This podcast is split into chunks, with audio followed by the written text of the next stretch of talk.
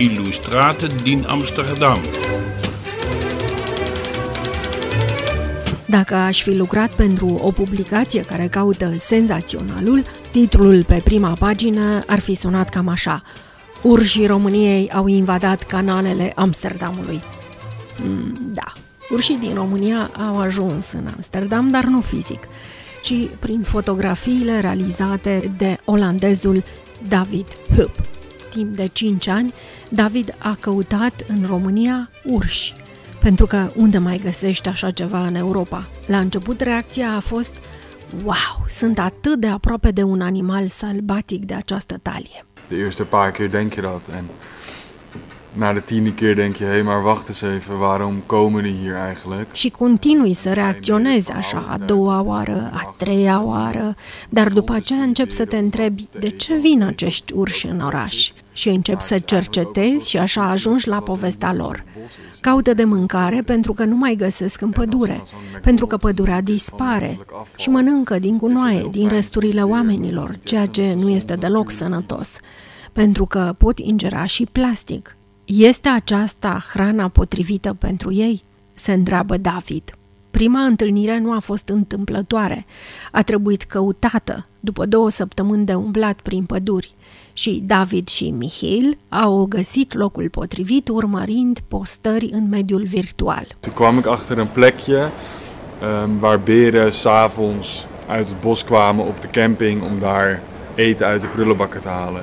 Așa am găsit un loc unde urșii veneau seara aproape de un camping să caute de mâncare în coșurile de gunoi. Acolo m-am trezit cu ursul în spatele meu. Ja, toen ben ik uh, steeds meer plekken gaan zoeken waar die beren kwamen. Și am continuat să caut astfel de locuri. Am dat chiar de sate înconjurate de garduri electrice care țin animalele departe de sat. David și Mihil sunt pasionați de natură și produc adevărate documentare jurnalistice prin fotografiile pe care le fac.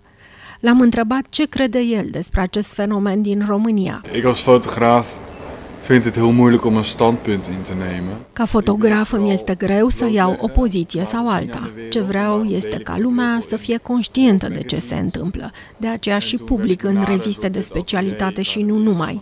Și m-am bucurat foarte mult când am primit invitația galeriei din Amsterdam.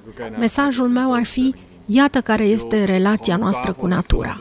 Sper că astfel de fotografii să ne dea de gândit chiar și celor de aici, din Amsterdam, în relația lor cu păsările, cu natura în general. Aici natura este poate și mai aproape de oraș.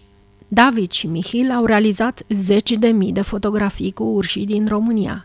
Pentru expoziția care se deschide vineri în Amsterdam au fost alese cele mai artistice, atractive vizual. 50 de fotografii prezentate în dimensiuni diferite.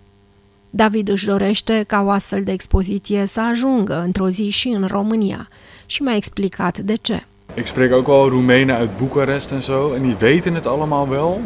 Am vorbit cu mulți români care locuiesc în București și mi-au spus că știu de acest fenomen, dar nu realizează intensitatea lui. Cred că aceste fotografii ar putea să îi convingă că nu este normal ca aceste animale să-și caute de mâncare în comunitățile umane și să nu mai trateze acest fenomen ca pe o atracție turistică. Mergem în vacanțe să vedem ursul și să îl hrănim.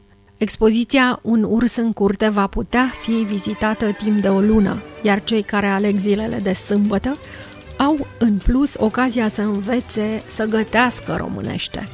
David este fluent, în special în sarmale, mămăligă și murături, mai ales dacă sunt stropite cu licurile adecvate. De la Amsterdam la București.